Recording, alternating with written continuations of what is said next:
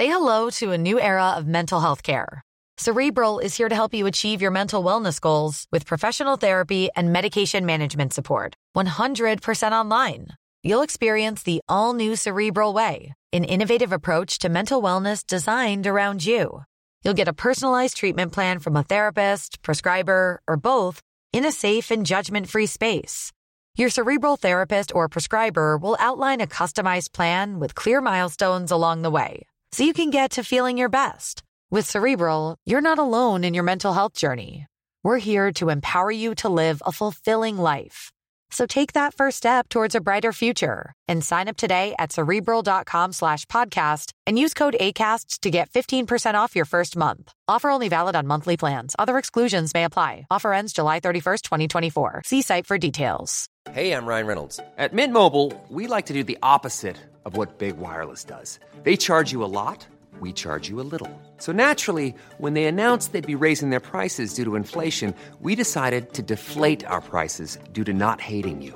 That's right. We're cutting the price of Mint Unlimited from $30 a month to just $15 a month. Give it a try at mintmobile.com slash switch. $45 upfront for three months plus taxes and fees. Promo rate for new customers for limited time. Unlimited more than 40 gigabytes per month. Slows. Full terms at mintmobile.com. Keys went it, man! Whoa! believe it, Jordan C. No. He's gone to give him out, and then he's rubbed his nose. Rubbed his oh, itchy nose. Yeah. What about to McCullum, Shane? You might be trying to shake the sweet one after that first one. I might try and slide one in there fast. Well, you Yeah, called it. it's out. Let's run out. Let's come on, Sanders' head on No, the he's going. Sometimes, You'll never see that again. Yeah, you think you've seen it all, don't you?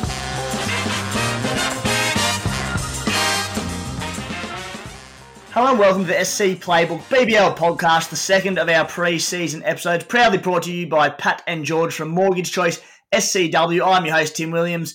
Here with me to talk through our second episode of the pre-season is former Sydney Sixers media manager, former cricket, not even former, st- still might be doing a bit, I'm not sure. About to find out. Cricket Australia commentator and a super coach gun, Maxi Bryden. Maxi, how are you, mate? G'day, Tim. G'day to all the listeners, mate. Going well as per uh, usual.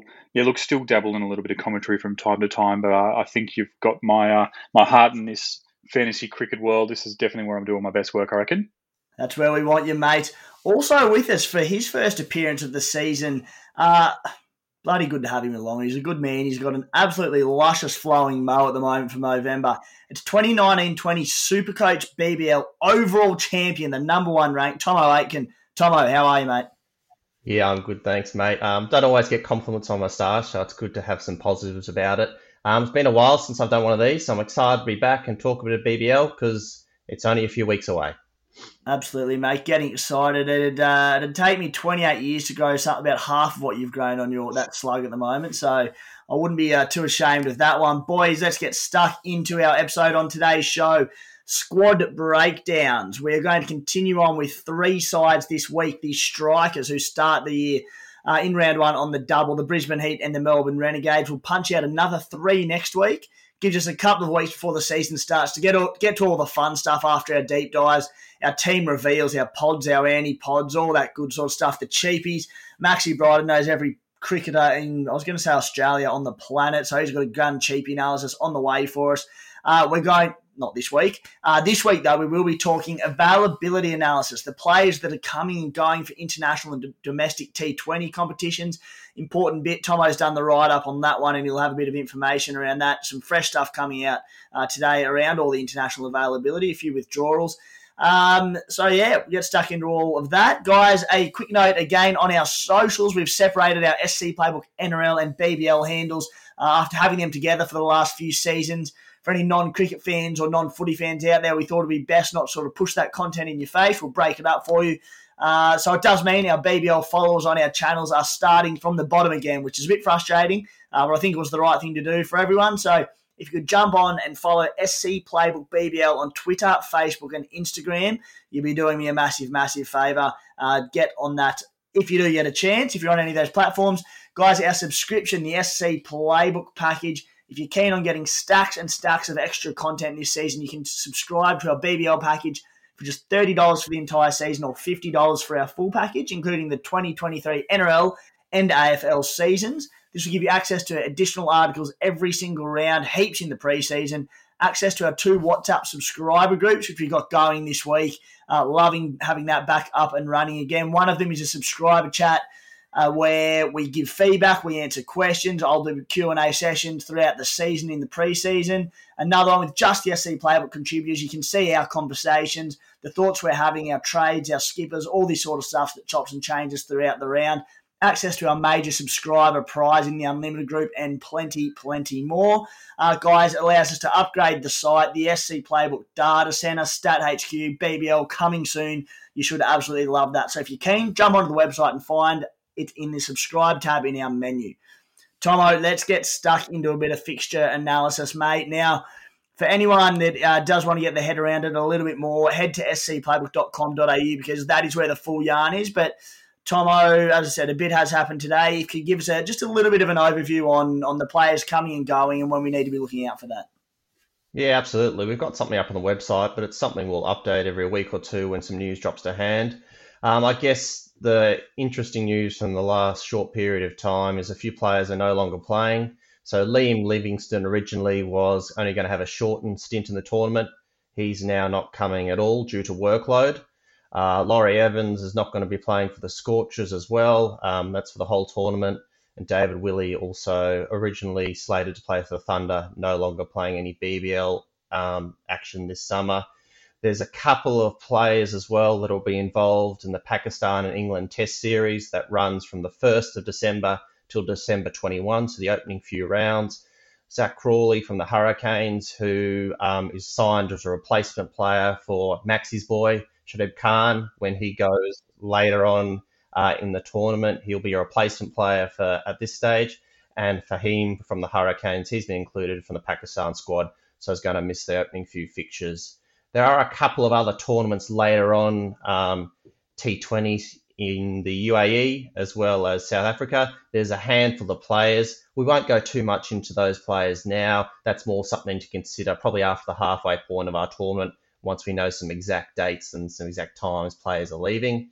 And I guess also we've got a bit of an injury list there as well. So um, if you've been living under a rock, we know Glenn Maxwell is out, unfortunately for the tournament. Maybe there's some whispers about him coming back a bit earlier, but he's going to miss a good chunk of it. And we know the Stars, the double game week first up, um, he was going to be in pretty much most players' teams. So he's out. Sangha from the Thunder, he's got an injury at the moment, won't be playing at, for at least the start for the Thunder. With them, with two double game weeks, that's very, very important news um, for us formulating our squads early on. Shaun Marsh out with a soft tissue injury. Um, that's been said a lot throughout his career.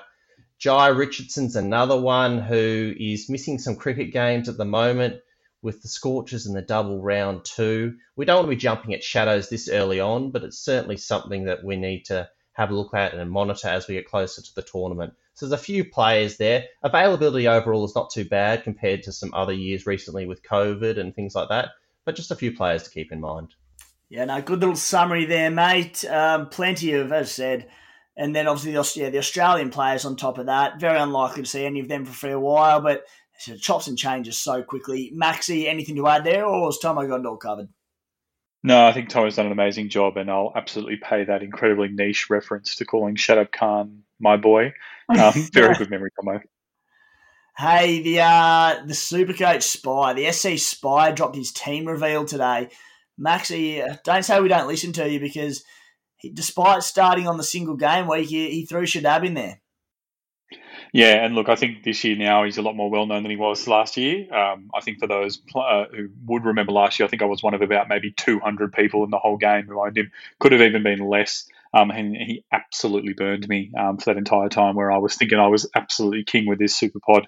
Um, but look, I, I, think he's one of those guys who's playing for Hobart Hurricanes who's, while he's not going to be around for the whole tournament, and I think right now there's even talk that he might not be here for the Hurricanes double game week.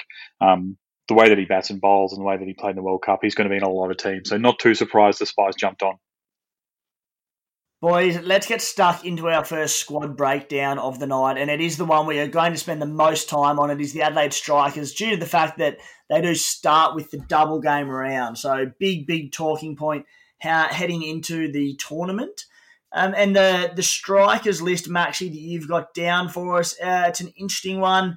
Matty Short opening with Chris Lynn, Jake Weatherald at three, Adam Jose, is it pronounced, at four, Colin de Grandhomme, really interesting talking point of this podcast. I can't wait to get him. Tommy Kelly, Harry Nielsen, Rashid Khan, Henry Thornton, Peter Siddle, Harry Conway. Peter Siddle not officially signed with the Strikers at this stage. Uh, we do think he'll end up there, but if he doesn't, it'll open the door for someone like, more than likely, probably Wes Agar. Um, let's start at the top of the order, boys, and it's Matty Short, who the enigma of Supercoach in recent years. A big score here, a small score there. Uh, he was the second top run scorer last season with 493 runs at 32.86, striking at 155. On top of that, took eight wickets at an economy of 7.15. Marsh Cup recent scores 53, 75, 43, and 17 not out. With the ball, not too many returns, but he has been bowling regularly, which is promising enough. Boys averaged 68 last season. Maxi, he starts obviously dual position at a tick under 200k. Will you be paying up for Matty Short in the opening game? Yeah, look, I think it's going to be a um, the, the, question everyone's going to be asking right up until we see the, the team sheets revealed for their first game. Um, you got to remember last season when he, he, was actually the leading point scorer in the whole of Supercoach after starting at 62.5k, which is just absurd. Um, but I think that for me, it really comes down to one thing: how many bowlers are the strikers going to pick? If they're going to pick four bowlers and make him the fifth, then I reckon he's an absolute lock. Um, but if they don't, if they're picking five, and then he's going to be sharing that role as the sixth bowler with potentially Colin de Grandhomme, I think that I'm going to avoid. And the reason is that starting at 190k, particularly with no form and um, starting in round one with that it's a really big risk to take that a guy can lose 50, 60 grand if he goes out there and has absolutely two shockers. So if he's coming out and braining it in the warm ups, then that'll kind of allay those fears. But for me, I haven't always been a fan, as this podcast knows very well. Um, so I'm still really on the fence. Yeah, not much more a bloke can do to get your support, Maxi, but uh, a 68 point Supercoach average and top point for the season apparently wasn't enough. And, and, it's it's a good point you make, and there's a few we'll get to later on this podcast. But one of the big tactics when you're picking your, your opening Supercoach sides that Maxi alluded to there briefly, it's finding value and and building team value. While points are all important, and um, you know it's worth paying up for the guns. When I approach my team, I look, all right, who do I think of as a value proposition early on in the tournament, uh, and who can make me money? Often there's players who are starting at top top dollar, uh, and they have to be pretty exceptional to be making money or even holding value. So Matty Short's an interesting one there. Thommo, what about you, mate? Will, will he be in your side? Yeah, look, I'm getting flashbacks to early last season when I could have brought him in when it looked like a role change and he was in form. And I, if you don't know if you remember, but I went Peter Siddle, who didn't do much in a double game week, and Matt Short, who went ballistic. Well, I'm a little bit scarred and a little bit burnt. So, look, I'm going to give him much more consideration. But you're absolutely right. It comes down to team sheet and role because to, the latter half of the tournament last year, he was getting four overs really, really consistently. He was pretty economical with it for the whole tournament. I think it was just over seven runs per over or something really outrageous. There are even games when he's bowling towards the end, and I think he even bowled the 20th over at one stage in one particular game that comes to mind. Like his role was just awesome with the ball and with the bat. So if he's going to keep that same role, he's got to be under heavy consideration. But if there's any changes, especially with that bowling, he's just playing as a pure batter. He does look overpriced. One thing I was thinking I'd like to get your guys' opinion on is if he's batting with Chris Lynn, he was usually the aggressor last season. Does that change anything with how he goes about it, do you reckon? Um, for me, I don't believe so, and I think that Chris Lynn has shown, particularly not in the last season of Big Bash, but the season before, is that um, he can be a bit more of a consistent player and not just a just a hitter. I think kind of he'd be happy to concede the aggressing role to, to Matt Short and use his maturity to try and um, uh, build an innings at the top of the order. So uh, I think the two of them um, could be anything together, um, and it's yeah, it's certainly going to be one of the most exciting opening combinations in the in the competition. Chris Lynn, boys, uh, a change of scenery down to Adelaide. 112k he starts. I, can't remember, but I think he started relatively cheap last BBL, uh, and he was just disappointing. Averaged 25 for the tournament. He scored 215 runs and average, average of 17.91, striking at only 125. Uh, in the seasons prior, though, Supercoach averages of 55, 46, 43, and 106.6. We know what he can do. He obviously starts on the double. Boys, get a load of his recent form. Spend a bit of time playing over in England. 11 games in the Vitality Blast T20. 516 runs at an average of 64.5, striking at 159.25. His most recent scores in that tournament read 68, 5, 59, 5, 113 not out, 0, 61, 106 not out, and 83. That is uh, like linear of old. Maxi, on that form, is he too hard to pass up, or are you thinking, are you still scarred from last season? Look, last year I avoided him um, when I think 99% of coaches brought him in for round one. Uh, I went Moses over him, and I think the, the difference in points was about 150. So I, I, I, avoided him this year, but this year he was one of the first picked in my team. Um, not only does he have the pedigree, have the role, um, I don't mind the opening two games that the Adelaide Strikers have. And the other thing that you've got to take into account with Chris Lynn is that his record at the Adelaide Oval is second to none. Um, there's just something about that ground. He's up there with Virat Kohli in terms of it being his favourite. So for me, the price is just too good to pass up, and he will be in my team for round one. Thommo, do you concur, or are you looking at, at pulling a maxi last season and uh, going the early antipod? Yeah, look, I'm scared to have him, and I'm scared not to have him. um, the strike rate last year was a bit down, and a high score of only 57. When you think of Chris Lynn at his at his best, you think of some quick, huge innings. Look, I started him on a double last year at a much more expensive price so I've got to, he's got to come under strong consideration for me this year, especially, I suppose, getting a bit ahead. But there's a few Thunder batsmen I like the look of, but I don't want to put lots and lots, lots of Thunder and go too hard on Thunder batsmen. So if I'm looking to be a bit different, he's going to come under strong consideration. Boys, Jake Weatherald. Uh, we've got him listed at three at the moment. Now he's batted anywhere from opening to three to when he's been out of form at sort of six and around about that five six for the strikers. So um, obviously subject to form uh, and team selections there. But we do have him at three. Just one who I've always really liked him as a cricketer. He looks so stylish out there. He can be so explosive, but recent years, he just really hasn't turned it on. 19.5 Supercoach average last season, which does mean he starts dirt cheap at 87k for a double round in what should be a good role for the strikers. Form coming into the tournament, Marsh Cup scores of 0, 0, 8 and 37. Not much better in the Sheffield Shield. Um, Maxi, as cheap as he is, I just I'd really need to see something before the tournament starts from him. Yeah, look, I think I'm sort of getting Dan Hughes vibes where um, before last season, there was a the this Dan Hughes had an early double for the Sixers. Um, came in in immaculate form in the One Day Cup, and then literally just you know his price never changed all season. I think he lost money. He would have been cheaper than 42k at some point. I think I remember reading, but um, I think for me, he's probably um, not a guy that I traditionally like having in my team just because of his volatility. But I'll tell you what, 87k on a double, you can do a lot worse, particularly for a value play. I think the only way that I would be starting with him, and I, to be honest, I don't want to, um, but is if we are void of cheapies come the start of the tournament, and you mm. need to find a way to free up money for their guys like Matty Short and a few. I was about to say Marcus Stoinis. Stoinis is near bottom dollar. Uh, a few of the bigger price players, but uh, what about for you, Thommo? Any temptation? Nah, pass. I think a few years ago he was at his best, and yeah, I don't really love seeing it if he was in my team. Mm. Quick side note to the bloke you just mentioned, Maxi. Dan Hughes, uh, between Dan Hughes and, and Kurtis Patterson, probably playing for one spot in the, at the Sixers there, they are going off tap. Dan Hughes, what, 140 and 130 back to back or something in the Marsh Cup? Yeah, something like that. And I think he was really unlucky in that North uh, North Sydney Oval game against the uh, the Redbacks to be run out backing up too far at the non-strikers end and ultimately cost the New South Wales Blues a, a victory there. So look, he's a, he's an amazing player in the one-day format. He's got the most centuries ever for New South Wales, um, but just hasn't done it for a couple of years in the Big Bash. Occasionally pulls it out, but I could tell you what, pretty handy guy um, to be battling in the eleven for the Sixers as well. The the good teams just keep getting better. Mm. Uh, boys, at number four, I personally don't know a lot about him. Adam Jose, don't even know if I pronounced that right. Adam Jose Mourinho, 105k, 30 year old English middle order bat, plenty of recent T20 cricket to his name, like most Englishmen that come down here.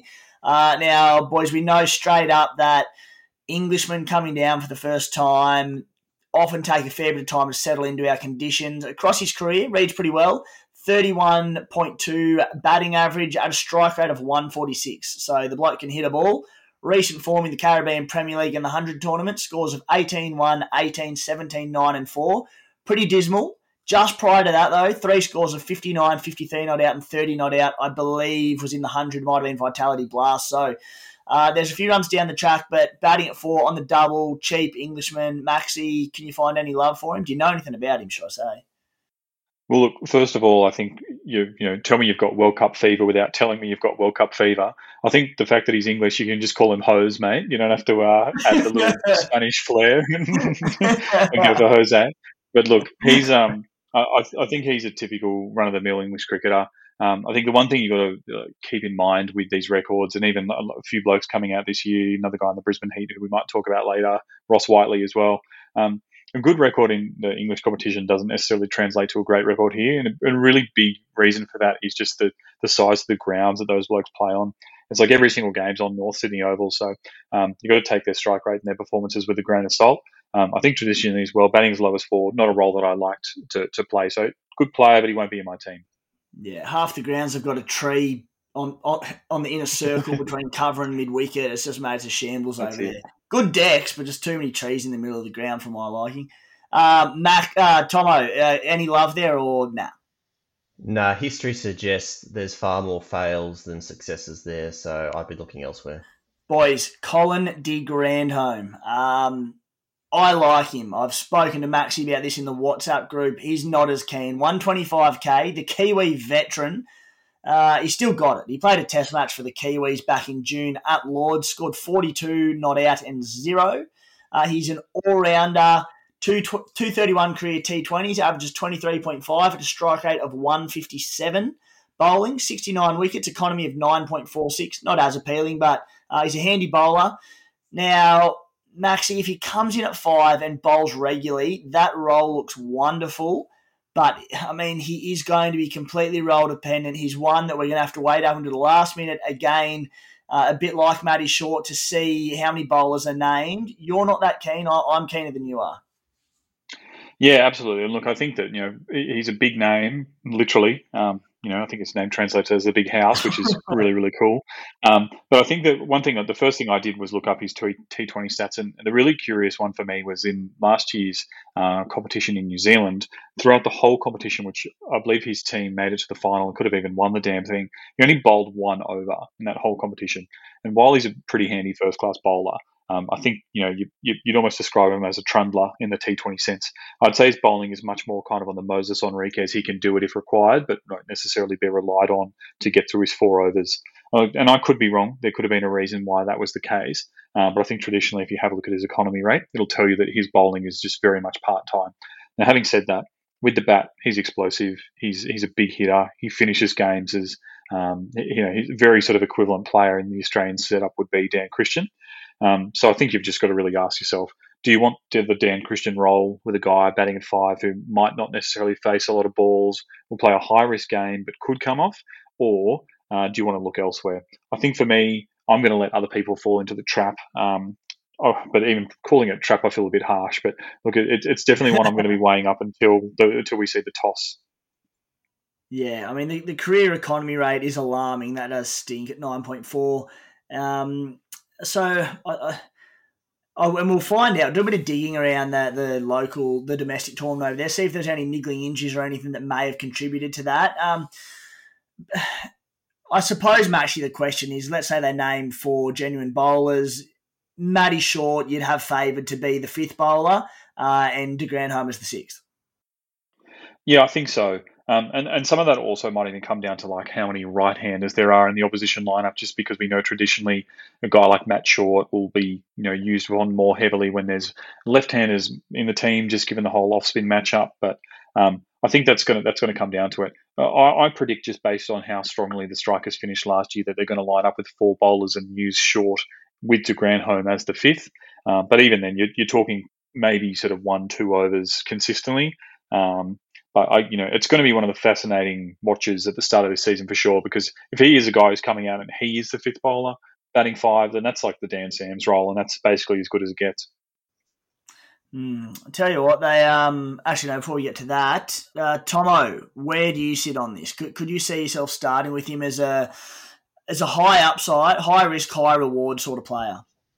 Yeah, look, I had a read of your article, Tim, and I said, well, I've got to do a bit more research because I'm not so sure myself. And all I wrote was he's 36 year old now, and it was just a big fat question mark. I really found it hard to put together what sort of role and how he's going to play. Look, all I could bring it back to is a hunch, and I've got no logic or nothing to base this on. But I just thought he might bat lower than we anticipate and not bowl the overs that we think from an all rounder. But that was just a hunch. It really is the big question mark, and it's a really annoying round one double. Yeah. Because I'd love to I'd love to get a watch and see because it could be value or it could be one that you want to avoid because it's not a true all rounder. Um, look, any practice games would be handy, but it's the the biggest question mark I can see at this stage for me in terms of the strikers, maybe the whole BBL. Mm, yeah, huge watch on any practice games there if he does get uh, obviously a trundle more than anything. Uh, the reason I think he, he should bat should bat at five, like, geez, there's not much batting depth in that order between Weatherald, Hose, Jose, whatever his name is, uh, De Grandhomme, Tom Kelly into Harry Nielsen. There, you know, there's some talent there, but there's certainly far deeper batting orders in the competition. So we're going to skip past Tommy Kelly and Harry Nielsen and get to the great man Rashid Khan.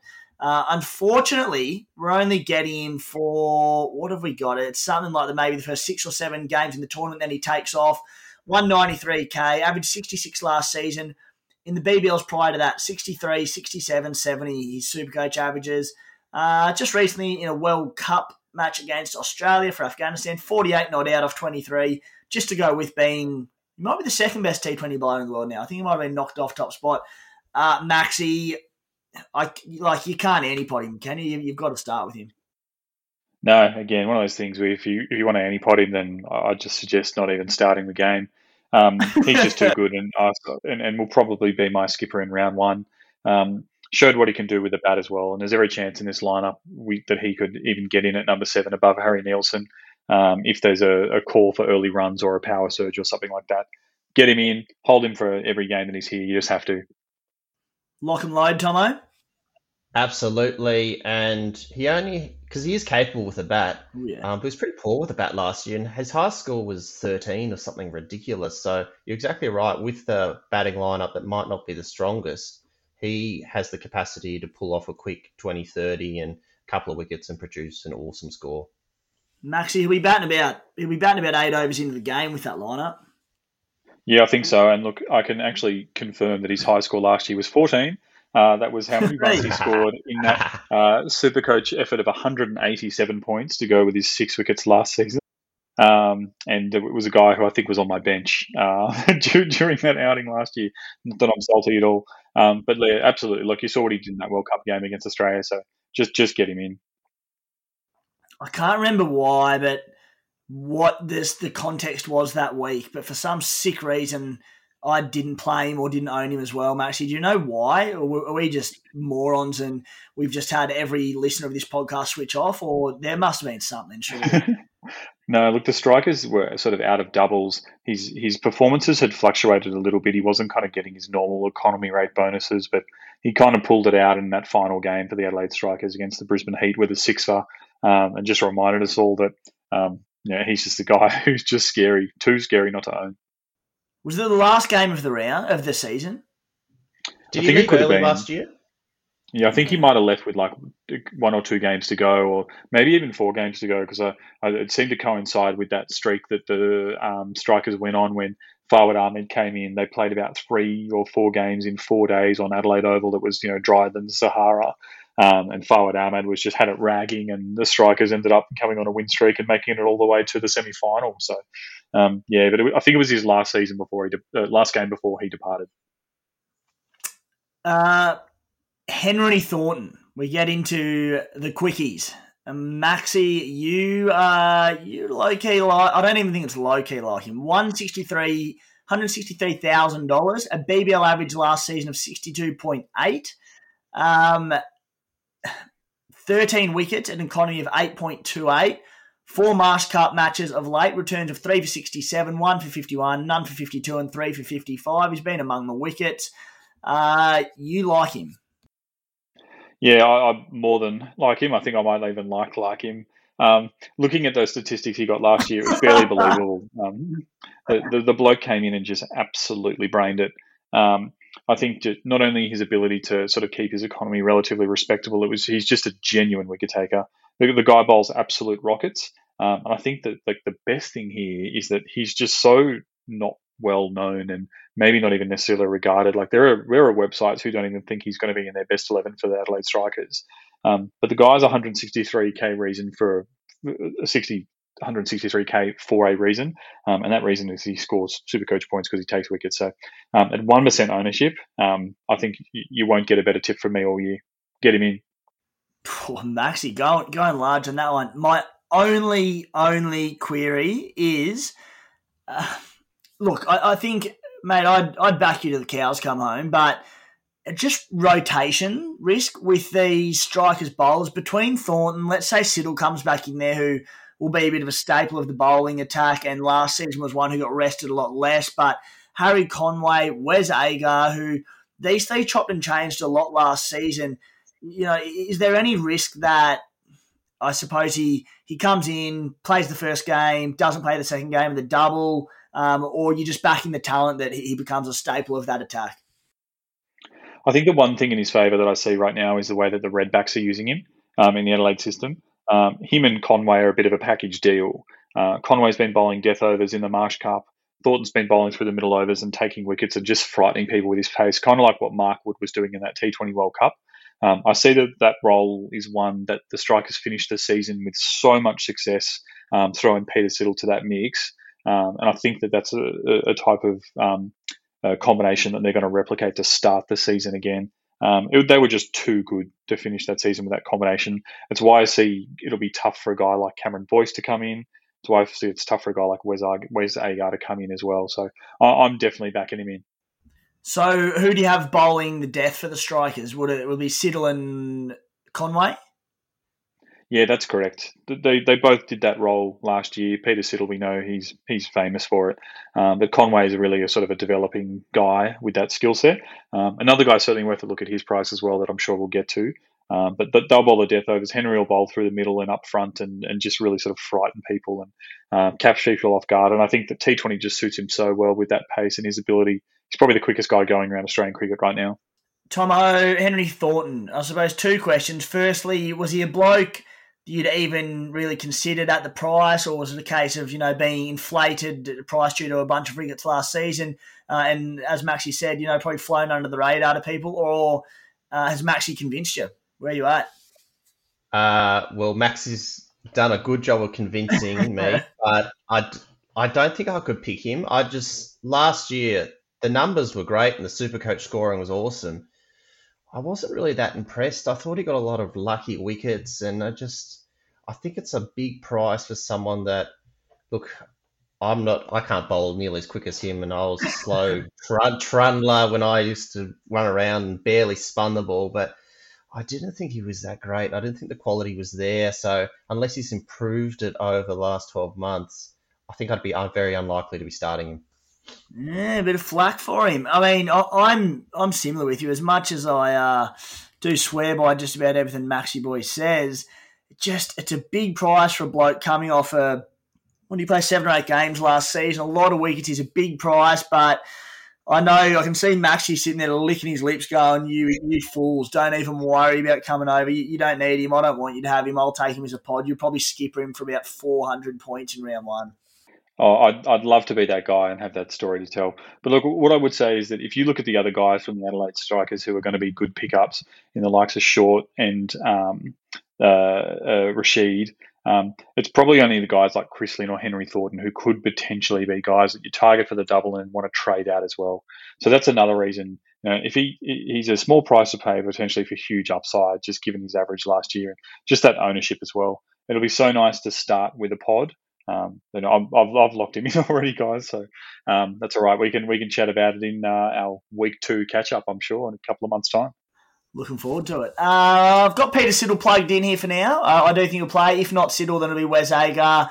Uh, but boys, Sid top last season's wicket tally, 30 scalps uh, at an economy of 8.33. Uh, it was five wickets clear of the next top wicket taker. Maxi, what about Sid? Yeah, a really, really good guy um, to have in Supercoach terms. I know he burnt Thommo last year uh, in that in that double, but um, just given the role um, and the team, he, he's he's absolutely worth a look. Um, he's not actually in the game of Supercoach yet, and that's sort of like one of the major reasons he's not in my team. But it's certainly a guy I'll have a big look at for round one, and you should too. Makes it yeah, makes it very hard to pick a bloke who's not in the game, but they can sort that out if he does sign. Uh, Thommo, what about you, mate? Do, do the bridges burn too deep from last year with Sids, or are you a forgiving kind of super coach? I'm always forgiving, and it's he did actually start really slowly last year and still finished with that blistering second half of the tournament. He was in my side when their schedule picked up later on, and he just bowls the right sort of overs and can jag wickets. So if he has if he's at the same sort of level or hasn't dropped too much, you know, he comes under very, very, very strong consideration. Lucky last at the strikers, Harry Conway. Uh, now, 24.3 average last season. Sees him start at 70k. I suppose in a similar mould to Weatherald in that you normally wouldn't be too keen, but I mean, he's a budget price player on the early double at that 70k. Nine wickets last tournament at a, a good economy of 7.97. Uh, four wickets in four Marsh Cup games this season. Two Shield games, he's, he has three wickets. Um, look, Maxi, again, the rotation is the big concern for Conway, but he's very cheap. Super cheap, good role. Um, definitely a guy that you could probably throw into those like cash cow potentials. Um, it'll only take him jagging a couple of wickets at the death for his price to really skyrocket up from that. Uh, uh, from that, so if you're looking for value, you could do a lot worse um, provided that he is named, which I would expect him to be. If he's named in his yeah, if he's named in his bowling depth, uh, death, I should say depth, bowling death, uh, seventy k be tempting, Thommo. Yeah, it all comes down to the role. If it was a good role, you jump at it. But um, look, it's the round one conundrum, isn't it, for them? Mm. Uh, moving on from the Adelaide Strikers, guys, Pat and George from Mortgage Choice SCW back on deck for the Big Bash season with SC Playbook. Support us throughout the entire footy season, which we're very, very grateful for. All the feedback for the boys from anyone that's linked up with the fellas via the SC Playbook podcast has been wonderful. They cover everything you need to know from how to begin your journey into the housing market, finding a better home loan rate, refinancing financing to let yourself fork out for a new bowling machine, uh, honestly, all that stuff, if you've got no idea about it, just give them a buzz and they'll steer you in the right direction with it all. It'll be free of charge because you listen to this play, the SC Playbook podcast. Uh, they'll give you a free numbers consult if you drop their special code SC Playbook.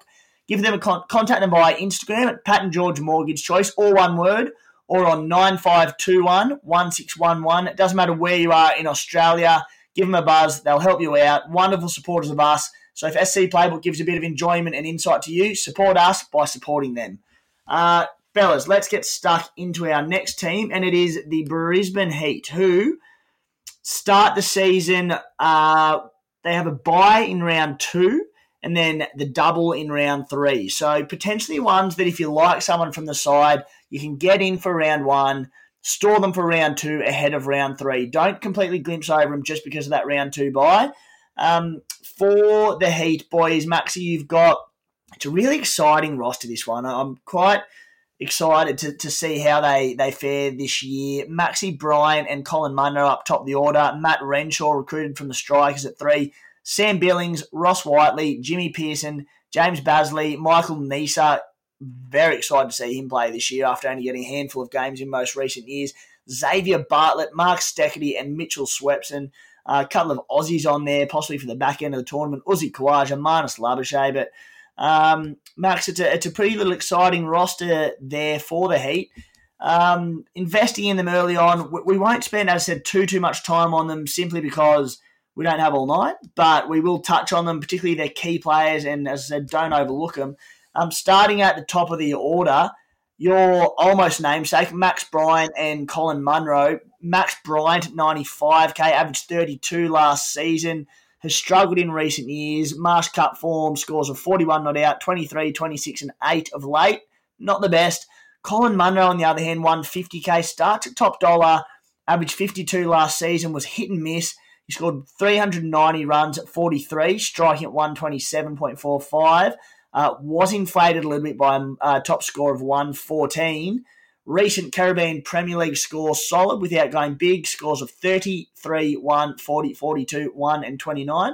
Uh, Maxi Bryden, do you like either of them? The thing I love about the Heat is the draw and the value they can get. What I struggle with though is a team moving straight into a round two buy um, before a double. Um, Bryant's a guy I think you can just watch in round one and potentially load up. Munro, I think, is going to be too much money for you to hold from round one.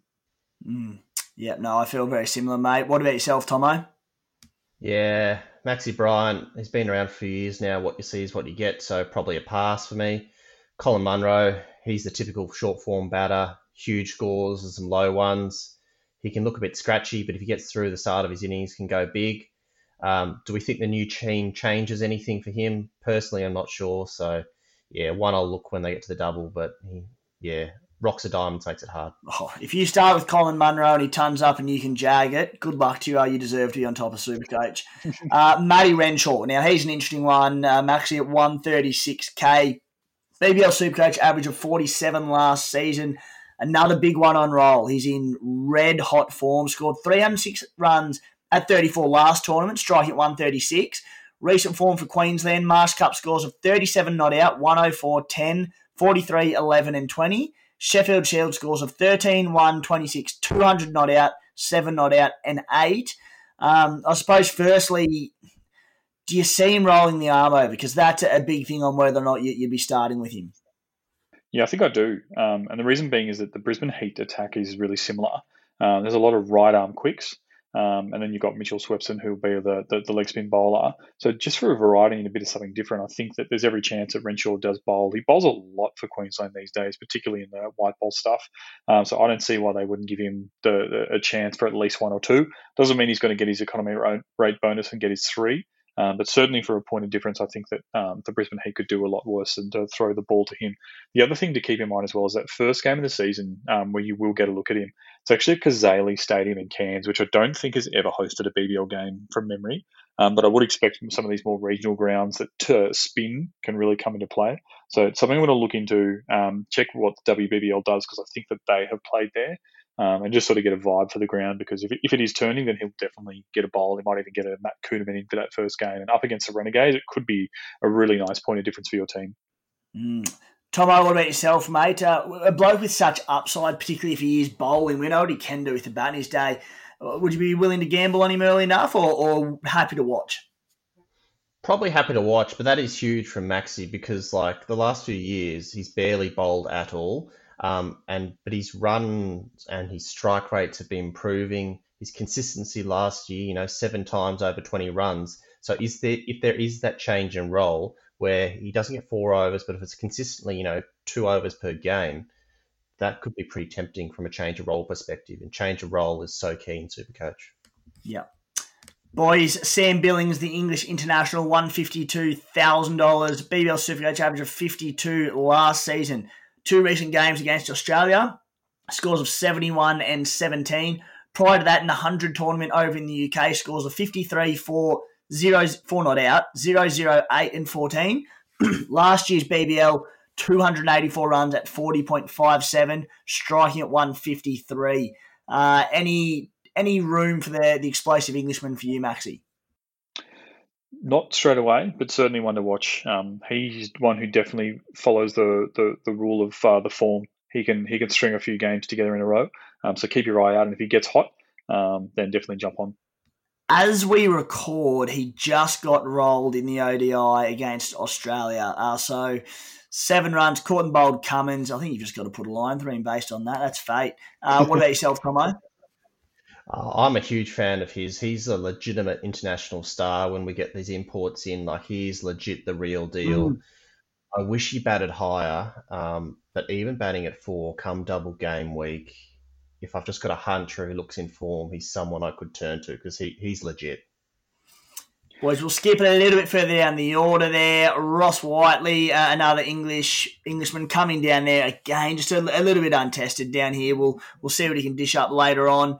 Uh, Jimmy Peirson, James Bazley, 146k.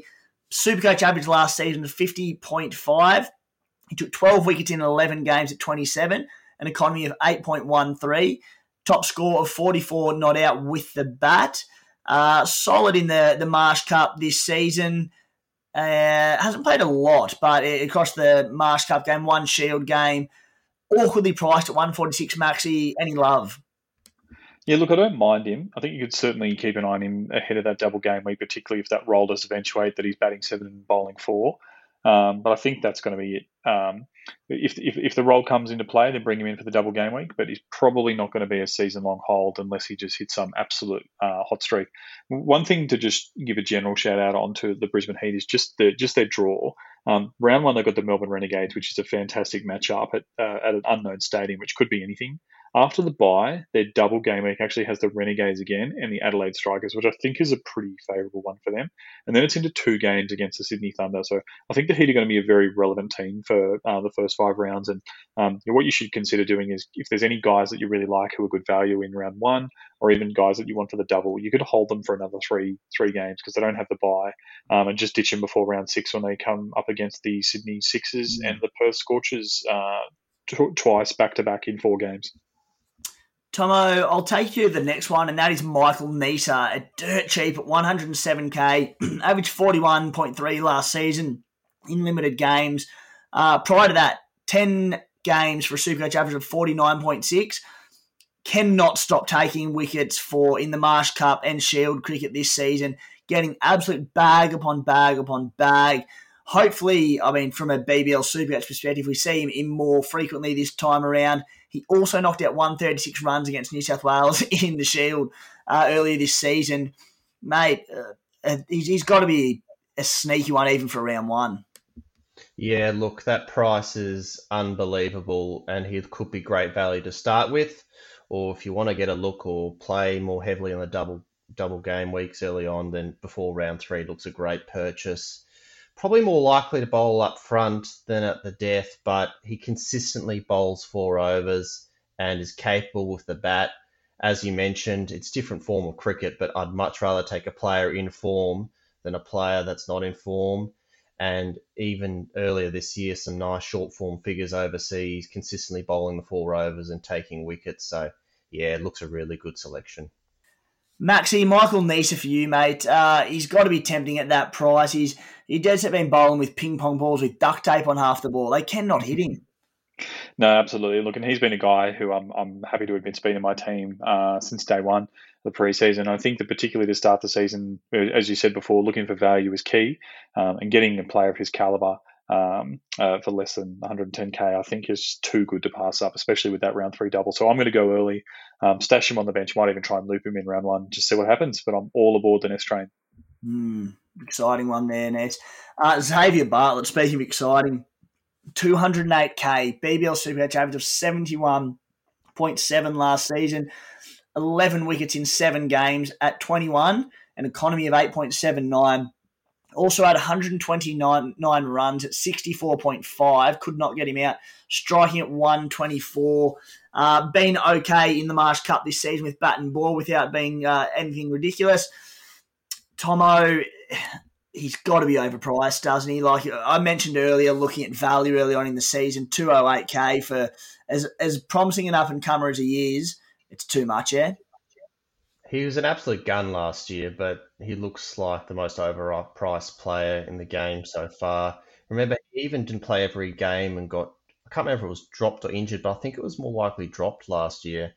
He was expensive with the ball, but he did take 11 wickets in his seven games. Surely, with the Heat and their batting lineup, he can't replicate those batting exploits. Um, yeah, looks overpriced, so not one for me. Maxi wrapping the heat up with Mark Steketee and Mitchell Sweps, and Steketee immense last year as well. 177k to start this year's Big Bash Supercoach season. Averaged 61 points last year. 12 wickets in 8 games at 22.83. Economy of 8.93. Recent form in the Marsh Cup, excellent. 3 for 30 and 1 for 29. Shield cricket, a bit like Michael Neser, just taking bag upon bag. Um, another one certainly to at least monitor. Could you pay up for him? And then Mitchell Swepson, 107k, uh, one of the better spinners in Australia. Obviously, plenty of Australian time, airtime for him. BBL Supercoach averaged 37 last year in only a handful of games, but he's been good in the past. Marsh Cup form of late, only okay. Uh, do either of them to interest you early on, or is it a wait till round three? Swepson, another guy, has been in my team uh, throughout the last three weeks. Um, just again, can't walk past that value. Getting an international quality spinner for 105k, I think it's I think it's really really good. Not a tactic for everyone, just given he moved into a round two buy, but certainly one I'm very happy with. And Steketee, again, look at the price and sort of think, oh, geez, that's a lot. But this guy just does it year on year on year. If you go back and have a look at his record, um, him being high priced in Supercoach is not an outlier at all. Um, genuine superstar, probably the first guy I'll bring in in round three. So um, won't go early on him. Um, I'll, I'll, take that look at him in round one, but um, would be an amazing pod to do in round one, particularly um, at a, at, a, regional ground where you always sort of think the bowlers are going to be more in the game than the batters. There you go. I'm actually very high on the heat, starting with a couple of them. Uh, Thommo, what about yourself on, on Swepson and Steketee? Yeah, here, here. Swepson, underpriced, quality international, five wickets in five games the more he plays, the better he'll go. I reckon just needs a bit of consistency. And Steketee, he is expensive, but as alluded to, it's for good reason. He's done it for a couple of years now. I don't think I could start with him, but before that double game week, I'd be very uncomfortable if I couldn't bring him in somehow, especially if he's bowling the same sort of role as he had in the last couple of seasons.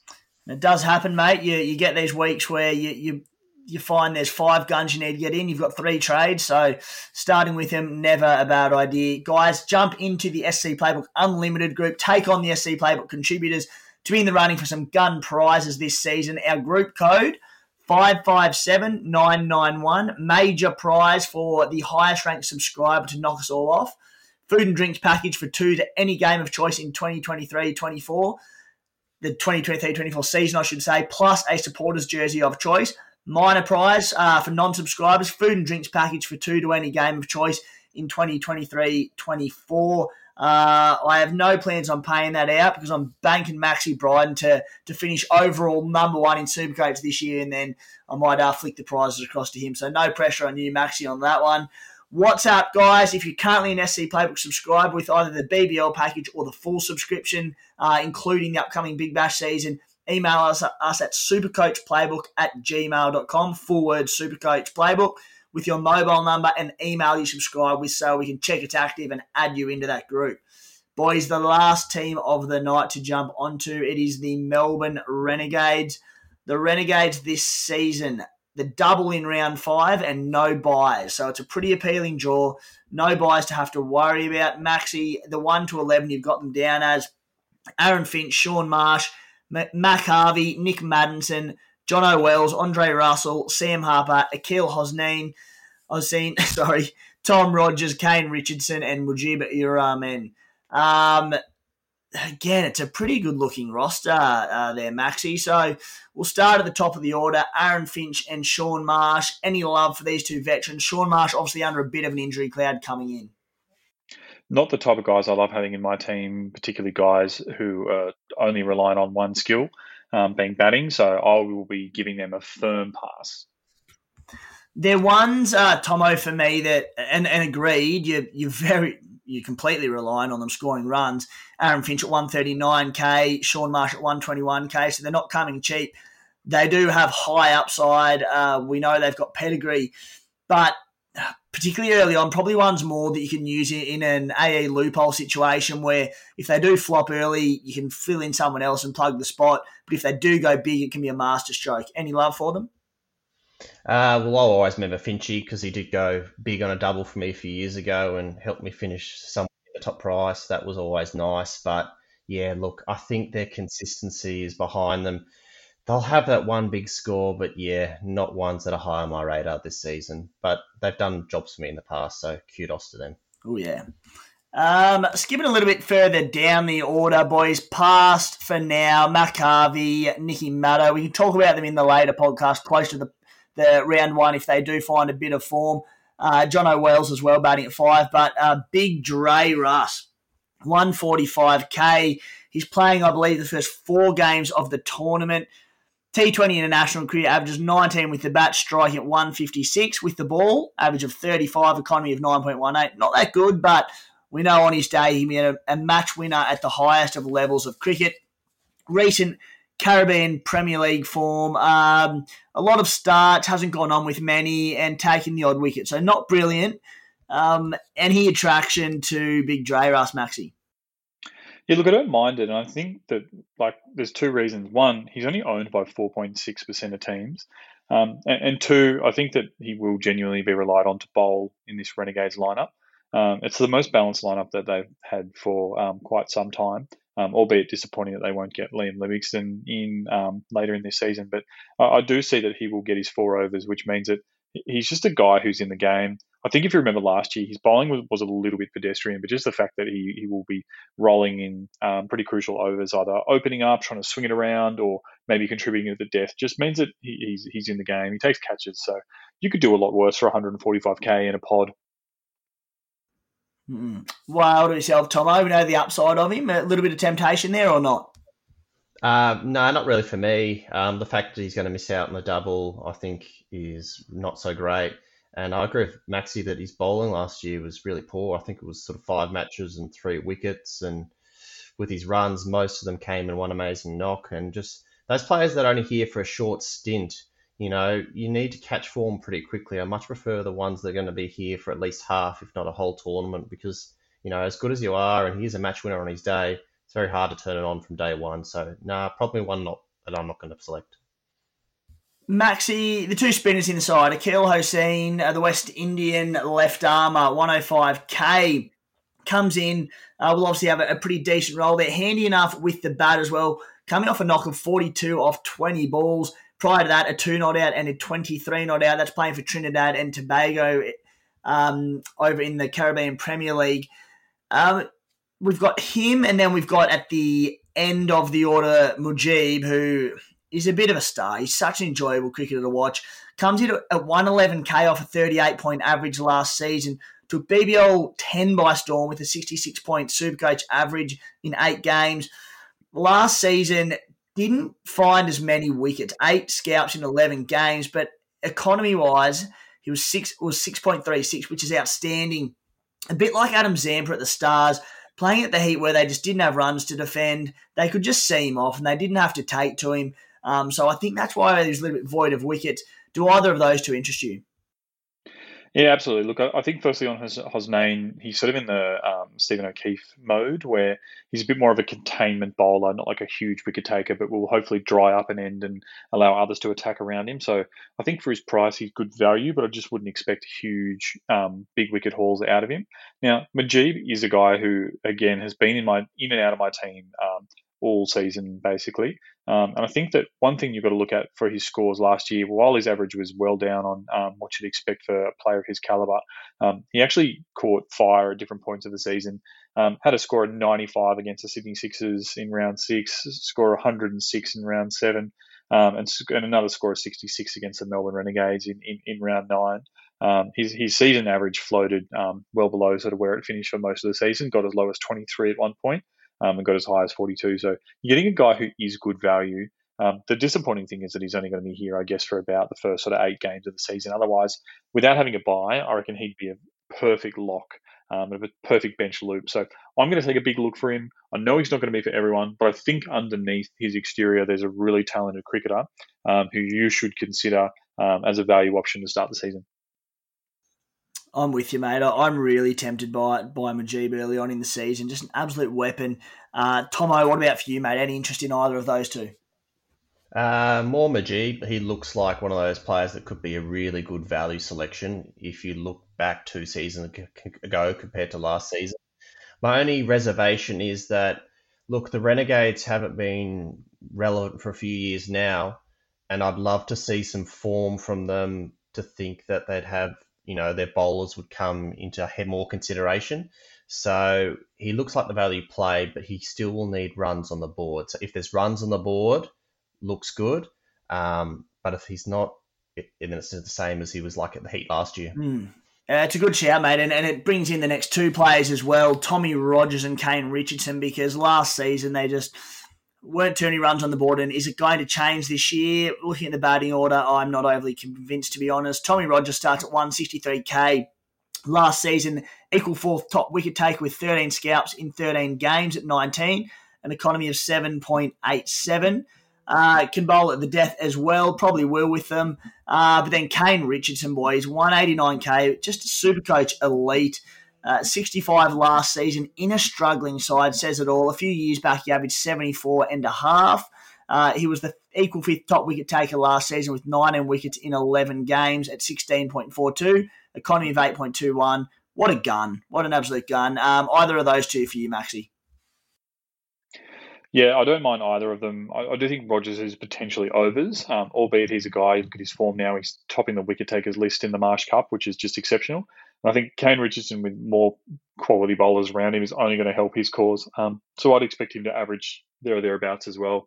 Um, I don't think I'll go either of them just on price, uh, but certainly a huge watch. And given that they don't have a buy as well, you could certainly do a lot worse than just getting them as a set and forget guy you put in your bowler slot.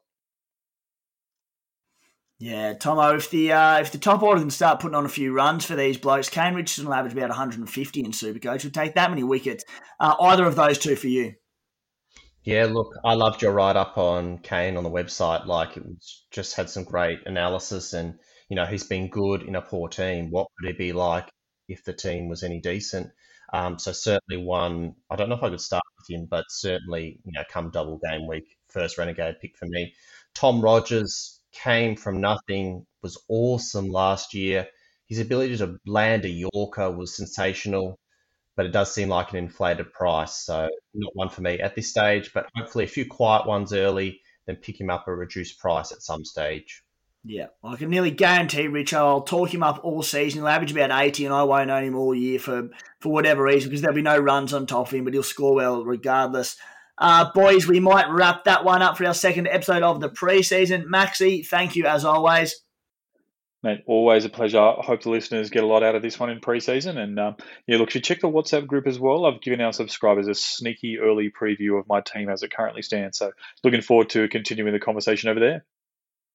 Mate, I'm glued to that chat just for your insights. And Thommo, mate, first up off a spell, very impressive. Thanks, boys. Enjoyed it and can't wait to do it all again soon. Cheers, guys. Remember, jump over if you have one minute right now to our Twitter, Facebook, Instagram, and follow SC Playbook BBL would be much appreciated. Thanks for tuning in. Cheers.